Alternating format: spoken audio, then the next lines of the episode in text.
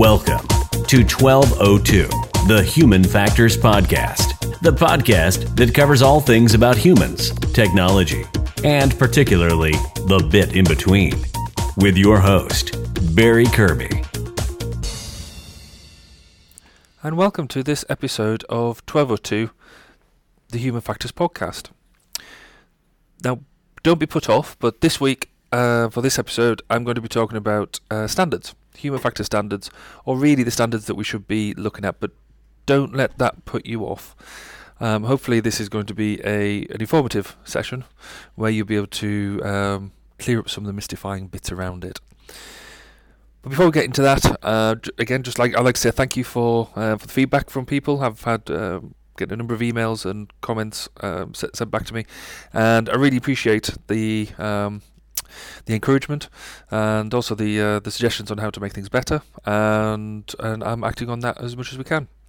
So some of the future topics that are going to be coming up, just to give you advance warning. Um, over the next few weeks, we hope to be talking about decision making, and particularly decision making under pressure. Uh, continuing professional development. Uh, how how do we do that, and how is that facilitated for us? With also a view on uh, mentoring and really what training we should be doing ourselves. And then the third topic that we've we know that's coming up is looking at human factors under the radar. Uh, that's really looking at how uh, people are doing doing human factors without realizing it, or maybe doing human factors and calling it something else, and seeing examples of how that is done.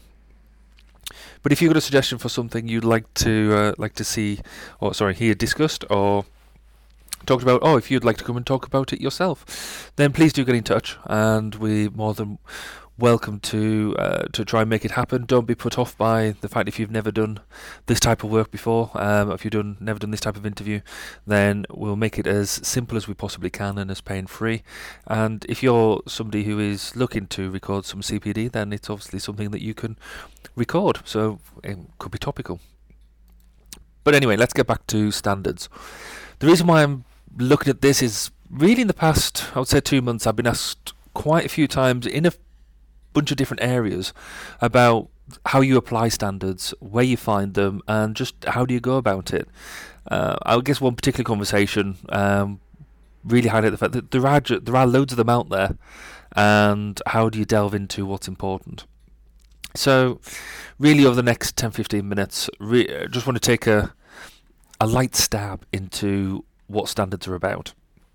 So, fundamentally, a standard is it's just an agreed way of working. It's a it's an agreed way of doing or delivering something. It could be about making a product, managing a process, or or delivering a service. It can cover a huge range of activities undertaken by the organisation, and really is used by the customer or the client to really understand what it is um, you're going to do and the language that you're doing to, doing to deliver it. So in the human factors domain, the standards really detail how the human should be considered in the development of products, processes, services, and um, I guess the delivery of materials. And really, they they're not just something that somebody's written down and and thrown up as a, as a hurdle. Generally, most standards are, um, I guess, taken from the the BSI, BSI website is a distilled wisdom of people with expertise in their subject matter.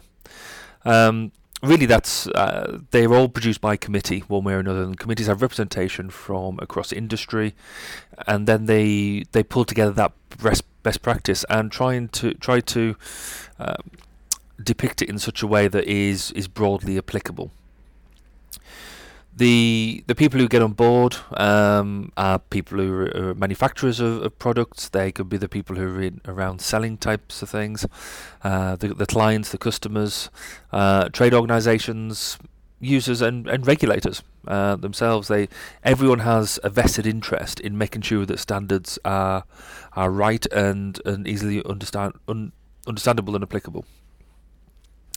I guess fundamentally, their knowledge. There's a lot of understanding in there that um, that people can really get on board and basically learn from. I guess largely other people's mistakes. Certainly, when we're talking about safety critical uh, industries um, such as defence, oil and gas, nuclear, that type of thing, uh, a lot of standards have come about because things have gone wrong, and therefore the resulting actions are, are, the lessons identified, and it's the lessons learned because of that. So there's a lot of bits there that is that is really well worth applying. But fundamentally, they're there to encourage what I see as, as four things: um, quality, to make sure that you know what you what it is you're going to get. Standardization, so even across industries, we can all be talking the same language and understand what it is there. The what the minimum expectations are for doing something. So if you're doing something to a standard, then you know uh, the person who's receiving it should know what the minimum standard is going to get, what they're going to get, and to allow a commonality of language so that in across industries. Uh, the same things, the the same tasks are not called four or five different things. Uh, we, we we understand what it is that we're talk, talking about and cross and we can cross pollinate. And certainly in, in the human factors domain, I think that is absolutely essential, because really the overall processes are largely the same. Uh, we just apply them in different industries. This is, um, I guess, what I've talked about um, the application of UX or the difference between UX and HF sometimes it can be suggested that UX would start from a top down and not really necessarily get bogged down with using standards. They're they're more free flowing in their in the design process.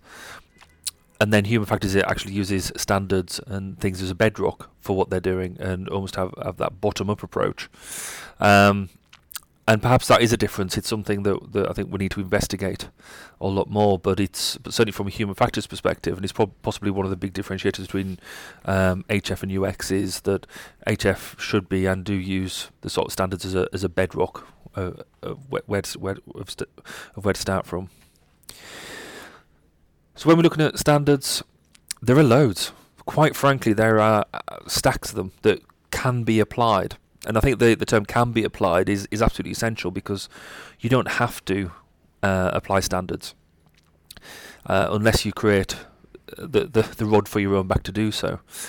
So there's overarching standards that apply not really just to HF, but we've all got to be aware of. So ISO 9001 is the quality standard, and really that is a um, a do that you, you're writing down. These are what my processes are, and process, business process across the board.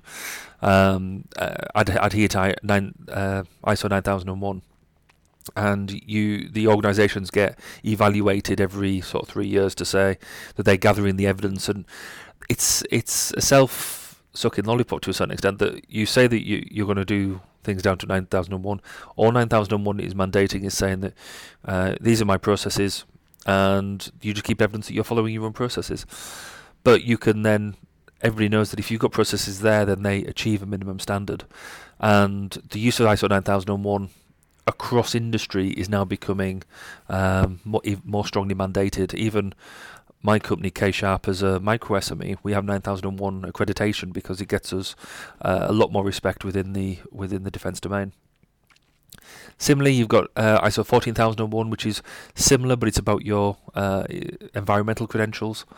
And then there's other ones around, say, Cyber Essentials. That's a minimum standard of your uh, IT infrastructure and how it connects to the internet and how you deal with um, uh, in in sort of I guess cyber issues in the main. And they're just sort of three examples of overarching standards that are not specifically HF, but can actually have significant consequence. So we would have our own uh, human factors processes within a large organisation, and the ISO 9001 would ac- would instigate that you have to review them on a regular basis. So, whilst not a direct HF standard, it's something you have to adhere to.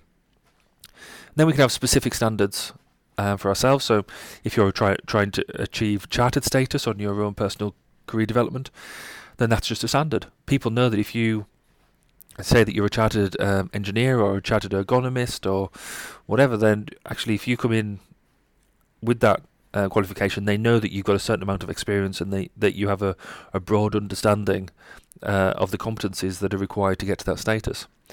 In many disciplines, that you cannot take on senior positions without being chartered, so they know that they've got that. That companies have had that external review of, of your competence uh, to say that you're you're fit to practice. But also, as uh, in in the human factors world, if you're engaging with a consultancy, they can apply to be a reg- registered consultancy and to have that consult- registered consultancy status with the Chartered Institute of Ergonomics and Human, Fa- and human Factors. And what that means is that your uh, that your competence as a as a consultancy has met a threshold, and so then when other people can uh, look for recommendations, then they can see that if you've got the the consultancy badge, the registered consultancy badge, that you've met an expectation and, and, a, and a certain standard. So fundamentally, that shows that there's really sort of high level standards that we can use, but they're not necessarily, I think, the standards that people have been talking to me about recently. It's more about the standards that are there to um, there to help us. So it's fundamentally we we've got to recognise that these standards are they're not meant to be there as something to uh, beat you around the head with, they're not a stick. They are supposed to help. They are supposed to be a guide, and actually, if they're not guiding you in what you're doing, they're probably a waste of time for the job that you're doing. They should be something that is there to uh, to facilitate and, and push you forward. I guess from a from a practitioner point of view, there is, I guess, a, f- a few ones I would point at, and should be your, your the, the first place of first place of looking. So, in the grand scheme of things, um, ISO, um, the International um, Organization for Standards, ISO, I, and I did say that right, but it's a um, it's a an organisation that is on its own a um, an independent body. It's non-governmental because it's an interna- international organisation. It's got uh, it's the overall organisation with um, that has membership of national standards bodies, and I'll talk I'll talk about the British standards body in a second. But is that coming together, and basically everything kind of links up to that that that ISO, and we'll hear around um, different ISO standards. Um, as I said, I've just talked about ISO 9001. Um, that is a um, a standard that is embe- em- embodied as part of this. From a British perspe- British perspective, we're looking at the BSI, so British Standards Institute, and and they they're essentially the, the UK, the, the British version of, or the British element of the of ISO, and is is very specific around uh, British business. Then you can look at sector specific. Um, so there is standards around straight up um, the the maybe the, the defence industry or the um, the nuclear industry, for example, they all have their own um, particular set of standards. Your professional bodies, so we've already said like the CIHF, but the, you've also got the IEA, um, International Ergonomics Association. They they have um, certain elements around them that, that that they set standards for what they're doing. And from a human factors perspective, we've also got to work out where we cross pollinate. So there are other standards out there that have a human factors element to them, and they will probably be just largely applicable to to the job you're doing, but it wouldn't necessarily be something you would find out until somebody pointed you in the right direction. So a good example if you're into doing safety critical work. So something that's quite high on my radar at the moment is around uh, safety critical design. And there's a standard out there called IEC 61508 most standards have numbers after them and you you you slowly get into the idea of using this shorthand the, the number shorthand um, to refer to them. But fundamentally th- this is looking at safety ratings um, in safety critical systems. Now this this IEC is the International Electrotechnical Commission, and that is mainly based on looking at um, how networks, how electrical components and distributed components put themselves together, um, or get put together. Um, but there is an, an a human factors, or more specifically, a human-computer interface aspect to that.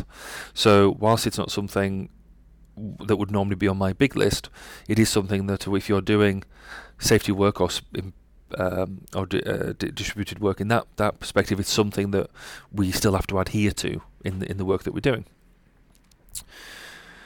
So, if I talk a little bit more about some of them in general, I think it's it's worth just going through exactly how how they're sort of put together and where you can get some of that information from. So, if we talk about ISO first, so ISO has lots and lots and lots of standards that they publish for ergonomics. Um, you're looking at um, a technical committee um, which for the geeks among you is te- is ISO Technical Committee uh, 159, that really look around um, uh, the the standards around ergonomics. Now they've published 134 standards that uh, that apply to ergonomics, and that's a lot. But they don't all apply to everything that you're doing. So they split themselves up into four committees, four I guess four subcommittees, and there is also four working groups looking at other things, but we'll we'll cover that at a different time.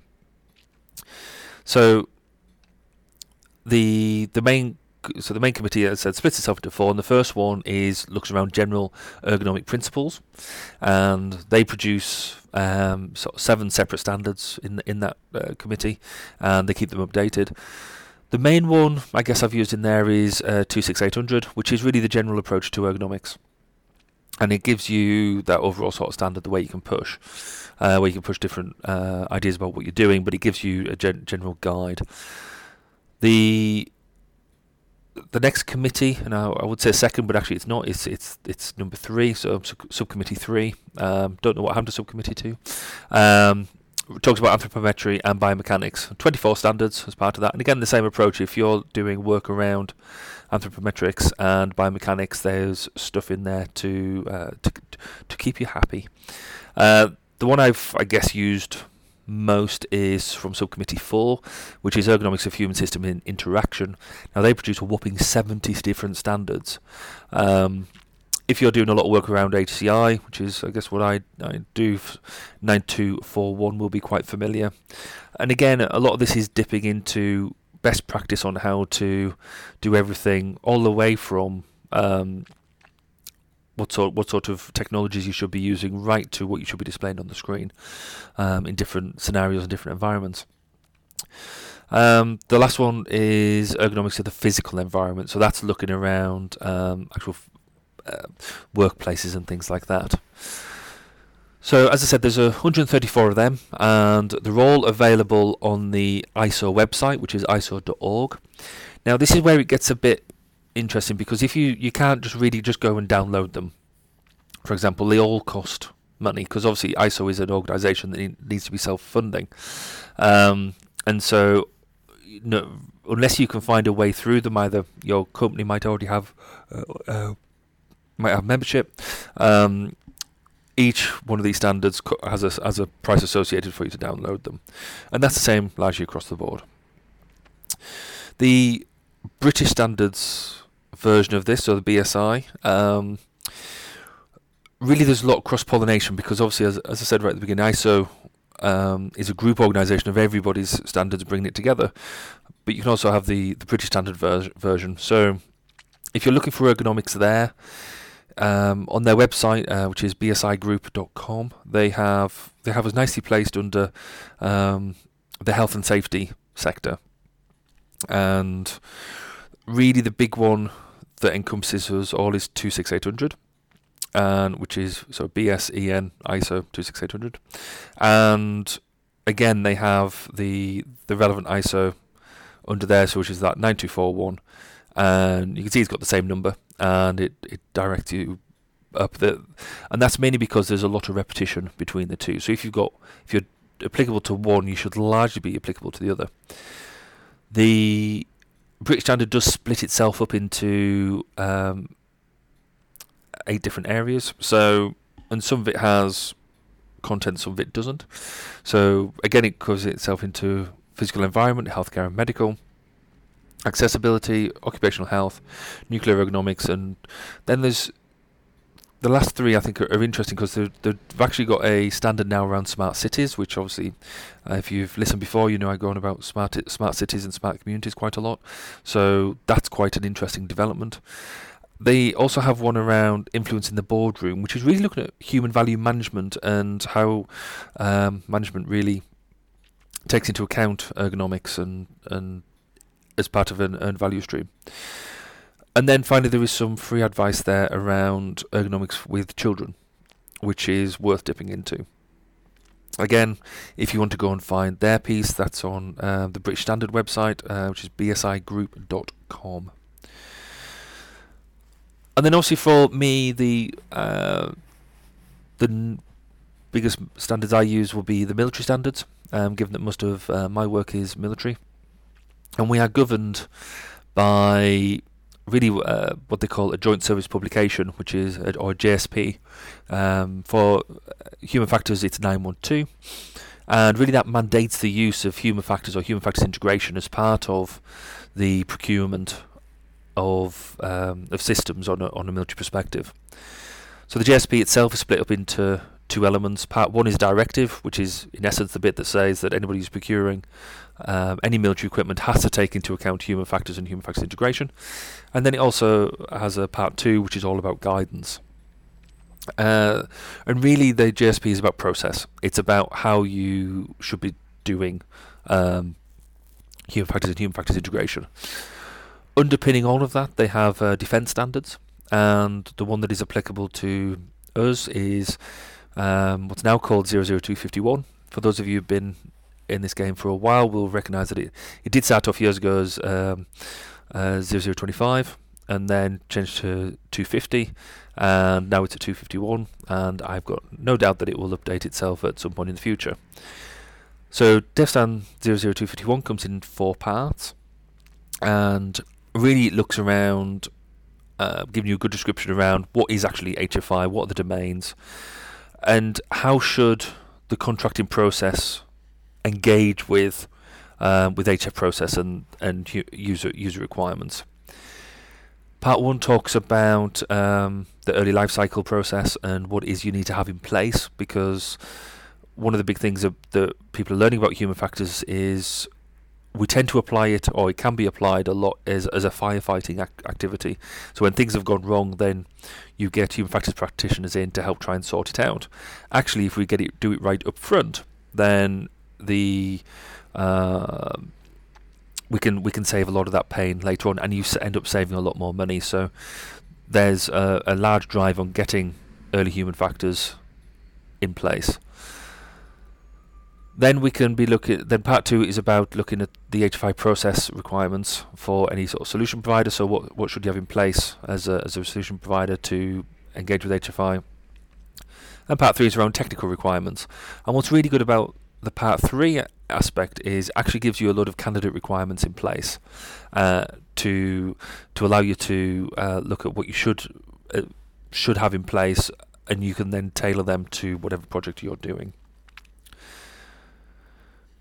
But obviously, um, there are other realms out there. So the nuclear um, realm use uh, requirements from the IAEA, International Atomic Energy Agency.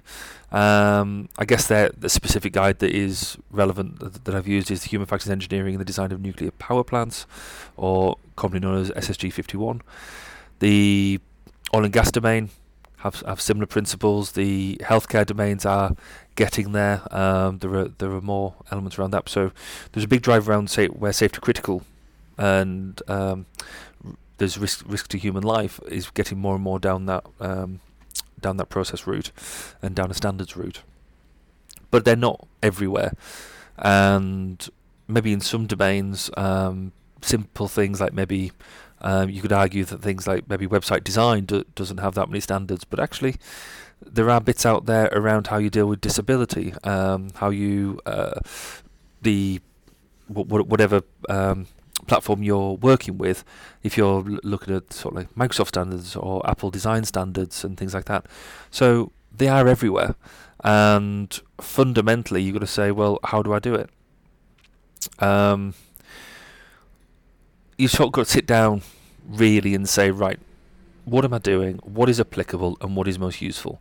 If you're not entirely sure, ask. There are uh, a few places which I would go as almost a starting point. So the Chartered Institute of Ergonomics and Human Factors website has a section on standards, and that's a really good um, place to go and actually maybe start that journey.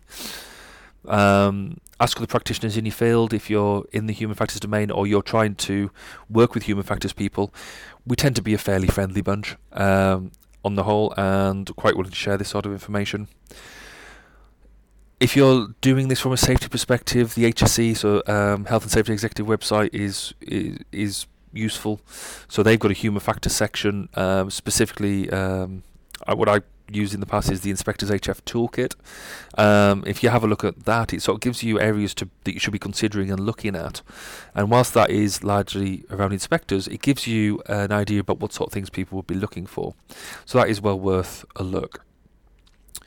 So when you're looking at standards and you you're presented with this wealth of um, uh, standards that, that are there, then actually have a really good understanding about what it is you're going to do.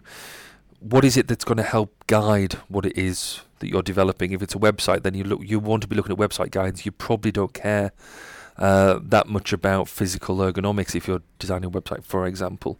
Though there is pr- probably some slight bits there, but you can spend more or less time where you think is more relevant. Get a good understanding about what is relevant in your sector. Like I said, if you're not involved in, in military stuff, all the stuff I've talked about military doesn't apply. Just you don't even need to look at it. Um, however, if you're branching into that for the first time, then that's a start. That's the point to start asking questions.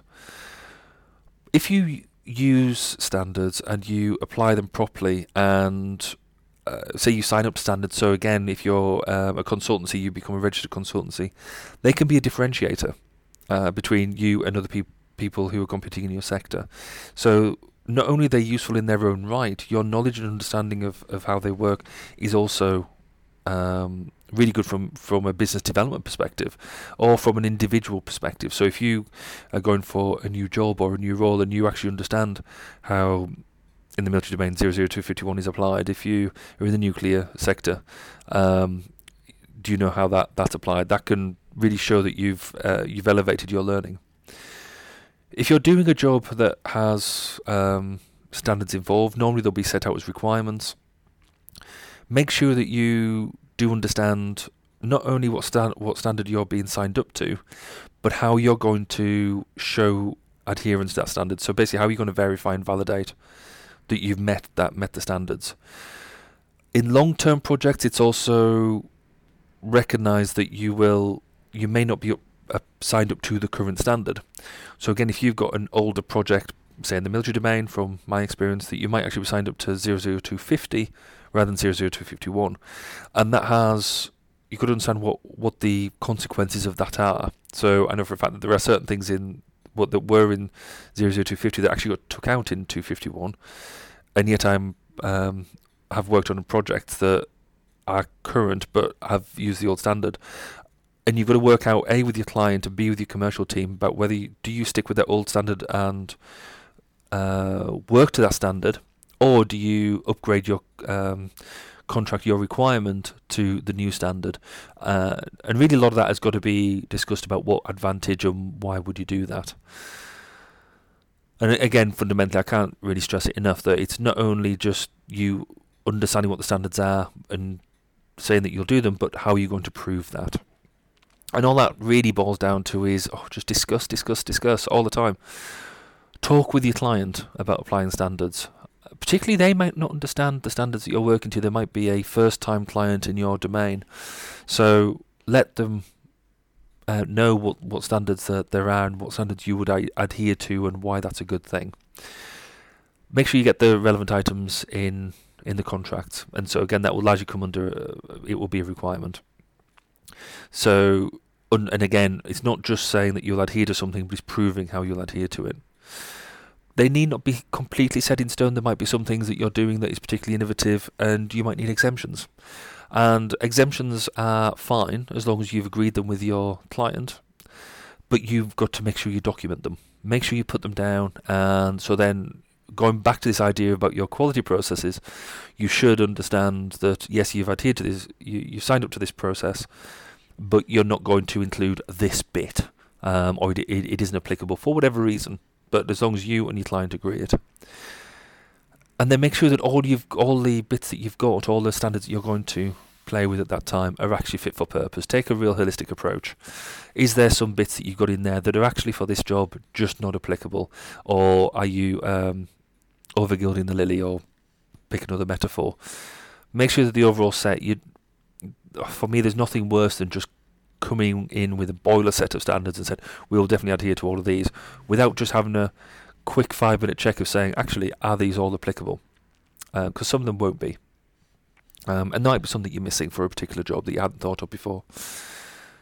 Spending time right at the outset, working out what standard set you're going to apply, will just save you so much time, effort, and pain really on, later on down the project because there'd be nothing worse than you getting to your verification validation part of the project and somebody saying, "Oh, why haven't you adhered to this standard?" And you might not have done it, and you've, or you might have inadvertently done it, not realised it. But if you don't have the plan in place on how you're going to evidence that, then you're going to end up wasting money. So let's get it right up front. So hopefully that was a really quick canter through standards, why we use them, why we apply them, some places where you can go and look at them. So again, the um, International Standards Organisation (ISO), uh, the British Standards Organisation, as well as your um, local professional body, are all places you can go and look at and get get bits of guidance about where to go from. Talk with each other, um, talk to other professionals in the field about not only the standards they apply, but how they've applied them, because as a lot of this is um, in the application, not just the understanding of what it means. I hope you found that useful, and if you have, please do rate and comment on this podcast through your through your listening medium of choice. The we've now broadened out where um, where people can subscribe to this podcast, so you uh, you might be listening through Apple, through Apple Podcasts, uh, Google Podcasts. We're now on Spotify, TuneIn, um, Stitcher.